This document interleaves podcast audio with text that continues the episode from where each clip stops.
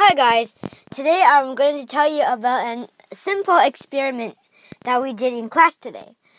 So, we have to turn ice into gas, so vapor, without any tools. Well, with tools, but in the classroom, not with a stove and a microwave and stuff.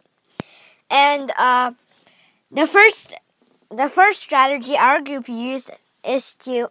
it's really a stupid one because my neighbor uh, suggested that we should do it. One person holds the ice, another person squeezes the person's hand, and then a third person gives the ice a round of applause. So the idea is to make sparks and then to touch, make the ice on fire.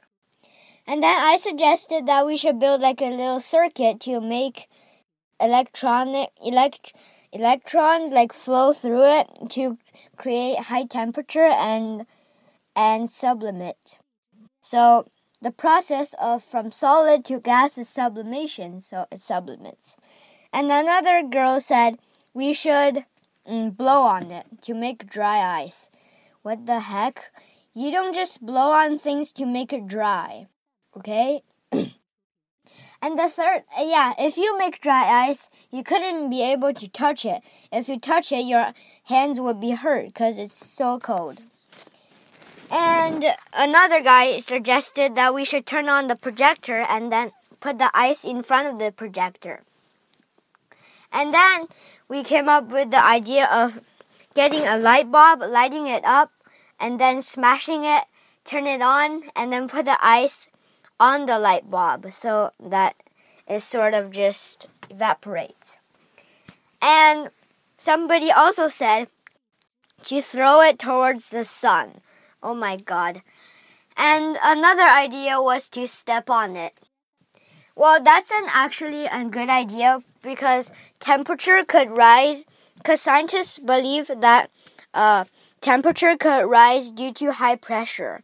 So that's another idea, but pressure wouldn't be enough. And then no one, no one actually, no one actually successed, but our teacher said every single piece of ice evaporated because where did the water go then? Oh, and when we melt the ice, where did the water go? It evaporated. So get wrecked, people. Maybe you should try this stupid experiment without using a microwave. Beep! Give the ice a round of applause.